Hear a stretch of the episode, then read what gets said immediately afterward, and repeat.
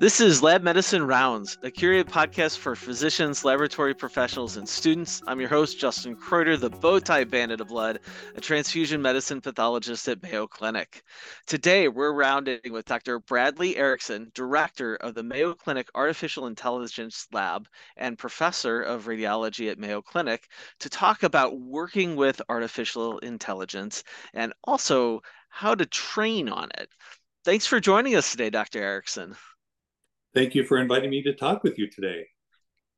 So why don't we kick stuff off and define like the importance? Why are computer aided diagnoses, artificial intelligence important for healthcare?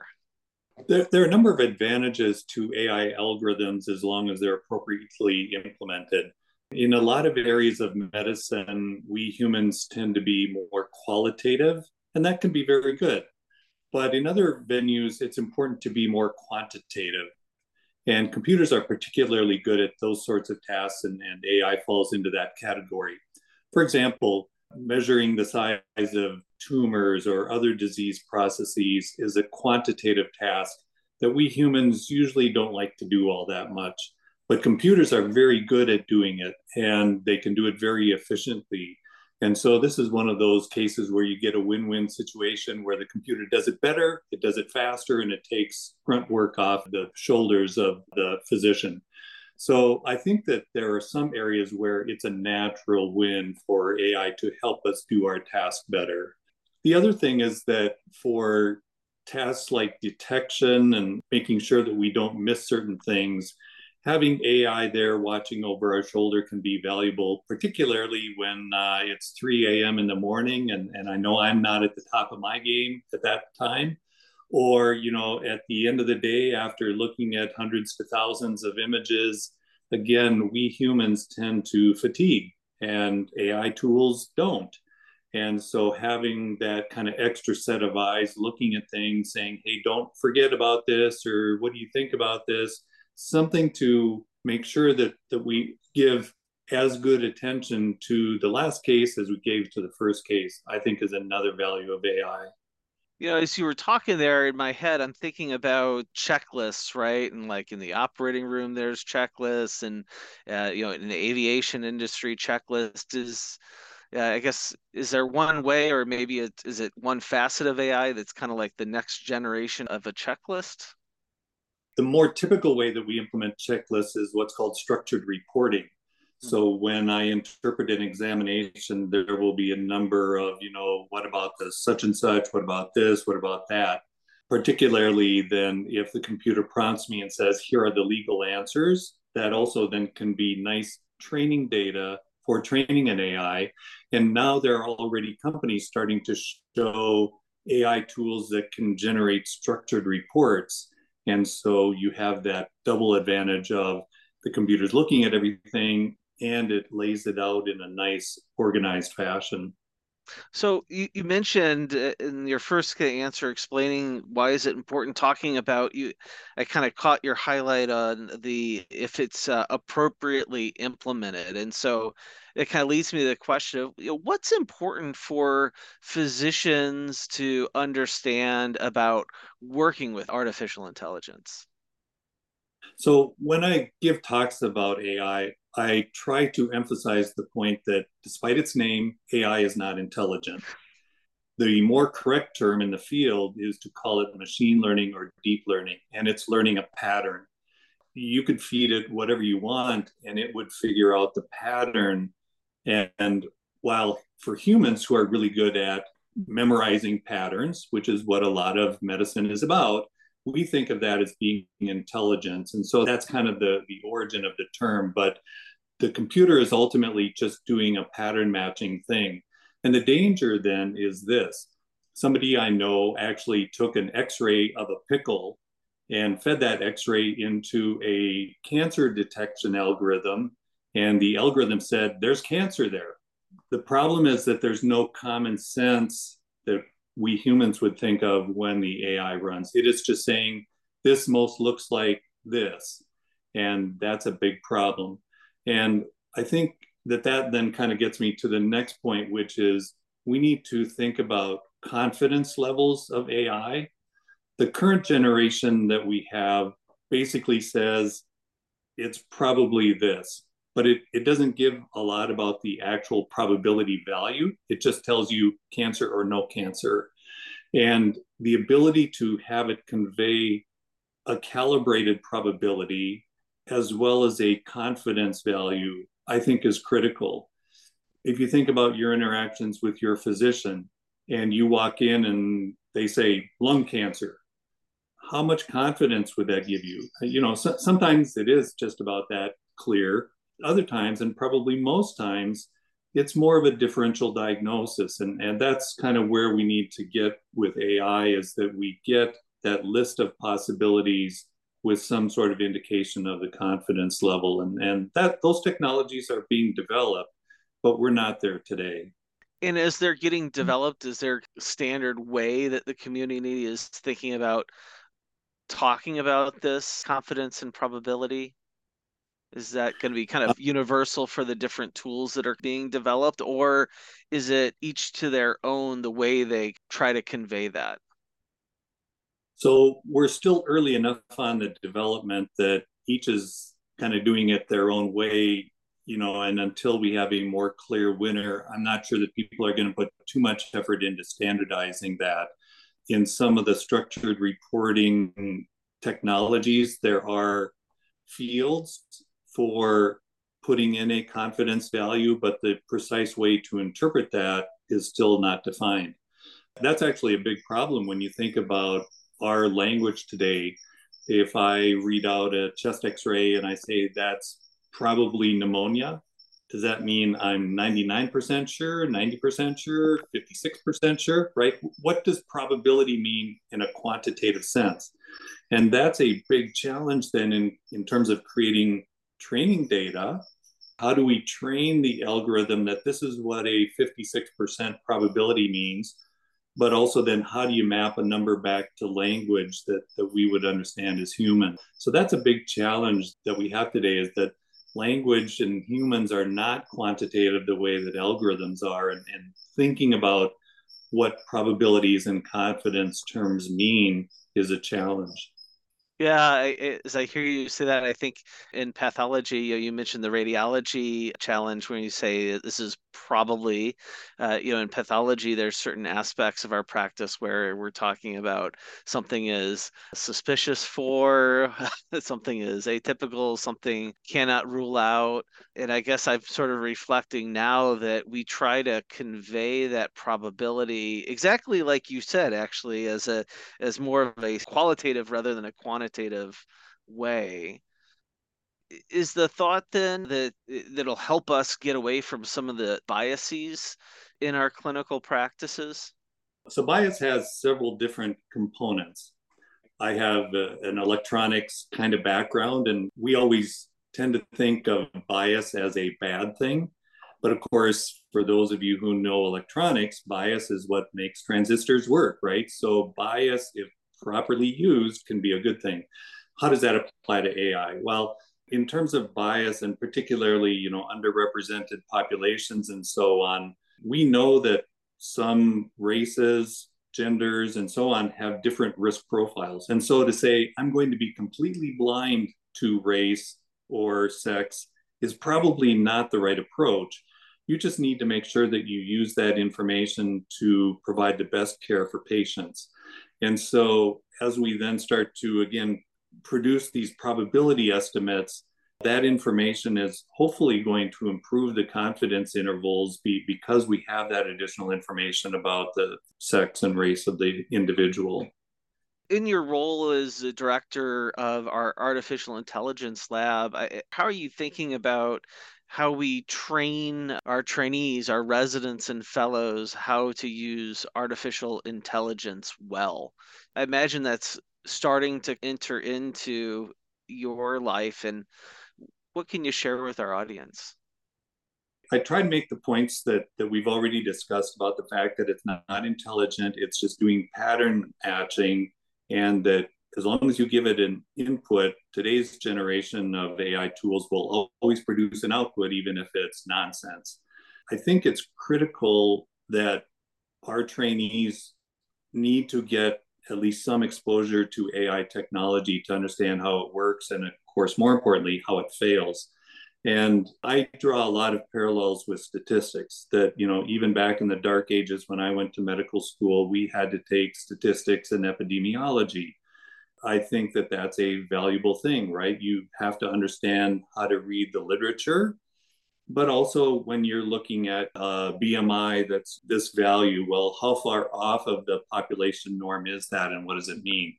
And I think there needs to be at least as much time spent on training about AI tools in medical school and residency and, and so on, so that they understand, again, the principles of machine learning, how it works, how it fails, because it's probably going to have even more application in medical care than statistics and epidemiology.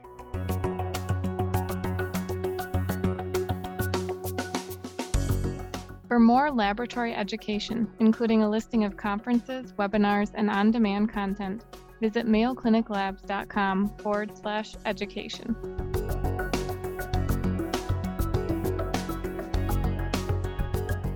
This is a bit of an ignorant question in that I'm not sure if I wanted to get my residents and fellows exposed to AI now like i'm not sure if there's a going to old school things is there is there the the recommended textbook on it? Or is there something in our current practice now where i could have somebody go deliberately with? Or is there some online tools that are a place that somebody can go a digital playground and get exposure to and come to appreciate these points you're highlighting for us?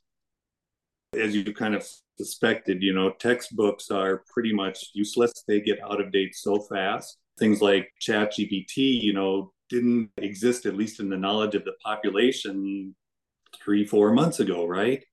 So, unfortunately, textbooks probably don't cut it.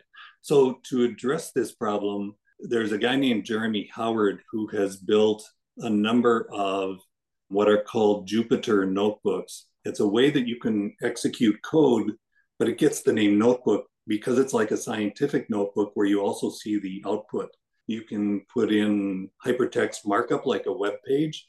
And so he actually wrote a textbook that is all code and, and uh, these Jupyter notebooks. So, stealing his idea, my lab and I have created a website focused on medical image deep learning. So, if people are interested, that's at midel.org that's something that you know because it's web content it's a lot easier to keep up to date. We can add a new page when some new technology comes along. There's a bug unlike a textbook where you have to publish errata. We can update the code pretty easily. But i think the ability to actually see the code run and people say gee i wonder what happens if i do this and they change a bit of the code and they can see the impact I think is extremely valuable for early to mid level learning. There are courses, and in fact, Mayo offers a master's in AI for medical people, and that gives you a more in depth learning experience, but obviously requires a, a, bigger commitment. So there are a number of options. Web resources probably is the way to go. YouTube is fantastic. The challenge is that most of YouTube content is not specific to medical, but in terms of learning the general concepts of AI, YouTube is kind of my go to. Oh, it's wonderful to hear all these resources. I'm just kind of curious. Have you started to have program directors approach you in your laboratory to facilitate education around AI in their department division? Yes, and I have, you know, gone and done the typical visiting professor thing to do that. But in addition, I'm part of an informatics society that has created what's called NICRAD, the National Imaging Informatics Curriculum for Radiology. And that covers a lot more than just AI. It talks about, you know, how do you move images around? How do you do structured reports and whatnot? But we've added AI content to that. And so that is a week long webinar that is available to all radiology programs. It's actually now across the world, not just the US, because it's really not feasible for many of the smaller programs to have an expert on AI. And so this is a way that we can educate essentially radiology programs around the world on AI as it applies to radiology. And there are discussions with other societies like pathology about doing a similar thing. Mm-hmm. Yeah, that's wonderful. I've heard other colleagues talk about the future of medicine as being handed over to the robots, and what's, you know, the role of the physician is really to still have maybe that healing touch or comfort. But as I hear you talk and really talk about how best to use AI, I would gather that's not the future vision that you see. So, what do you think the future of, of AI in medical practice looks like? for instance, AI doing more of the quantitative tasks and, and doing some of the grunt work that we physicians don't like to do is the sweet spot. We focus too much on doing the sexy, it can make a diagnosis that a human can't do. And it's cool when that works, but I think the payback for that is relatively small compared to the investment you know, those sorts of tools are coming. We and others have published on the ability to protect molecular markers from standard CTs and MRs that there's no way a human can see what the AI is seeing. I think that the routine quantitative measurements of things like body composition, the amount of visceral fat, subcu fat, and muscle is valuable to many clinicians today and having a human trace that out is simply not practical but we've already deployed an algorithm. So actually every abdomen ct done at mayo has a body composition available to it. They don't routinely report it but it's available if, if people want to see it. I think that the generative technologies kind of led by chat gpt is also going to change medicine. Now chat gpt we all know about the hallucinations where it will make up really plausible sounding things that is complete garbage. But there are variants that don't do that, where there's what's called the temperature, which is how much you weight the probability and how much you want to weight randomness. But also, it can say, and this is the document where I got this idea from. And so I think for summarization, you know, going through the 30,000 pages of outside records, great task for some of these generative technologies where you say, give me a one page summary of all the hematologic disease of this patient in their life. I think it's very feasible in the not too distant future. And if we can do that with text, there are also some great generative technologies for images. And, and this is one where my lab has done some work where we can take, for instance, a large collection of hip x rays or chest x rays and if we also know the sex and the age and the race and the BMI, we can train a model where you can then say, generate 10,000 x rays of the pelvis with this many from this age range, this many this age range, this many this sex, this many the other sex, you know, this many with a certain BMI, this many a certain race. And so we can completely sample the population and none of the x-rays will be from any one individual which then gets around privacy concerns so i think those sorts of generative techniques to improve the training of other ai algorithms is a really cool thing that that we're starting to understand better finally i think there are components of ai that will go back to the roots and so for those of you who are historians the first real ai application in medicine was called mycin and MyCin was a set of about 500 rules for making the diagnosis of blood infections. And you could ask it, well, what's the best uh, antibiotic to use for this type of infection? And that ability to control things as opposed to being susceptible to hallucinations is a real problem. So if you can define a set of rules and say, when you see this, do this, and then do this, and then do this, we have a lot of workflow challenges in healthcare where handoffs are dropped or certain steps aren't done in time or they're not done according to the care process that we all agree on. And I think that that form of workflow, something called process automation, that's used in manufacturing of cars, it's used in the financial industry, but it's not used in healthcare for some reason. And I think that that's actually a form of AI that probably is going to start to be applied in the next five years or so. I think all of our audience right now really keyed into your predictions for the future because many of us are doing chart reviews in preparation for frozen sections the next day and and also there's lots of times where I have to comb through a lot of data I hadn't even thought about that and then the medical educator in me is just thrilled at what might be possible with almost essentially I know what I would love to have and expose my learners to, but it's going and grabbing that materials that, that takes so much time. We've been rounding with Dr. Erickson on on the importance of working with in, uh, artificial intelligence and how to teach it. And uh, thank you so much, Dr. Erickson, for taking the time with us today. It's been my pleasure. It's been great to talk with you all, and I hope that this was valuable to your audience. And to our listeners, thank you for joining us today. We invite you to share your thoughts and suggestions via email. Please direct any suggestions to mcleducation at mayo.edu. If you have enjoyed this podcast, please follow or subscribe. And until our next rounds together, we encourage you to continue to connect lab medicine and the clinical practice through insightful conversations.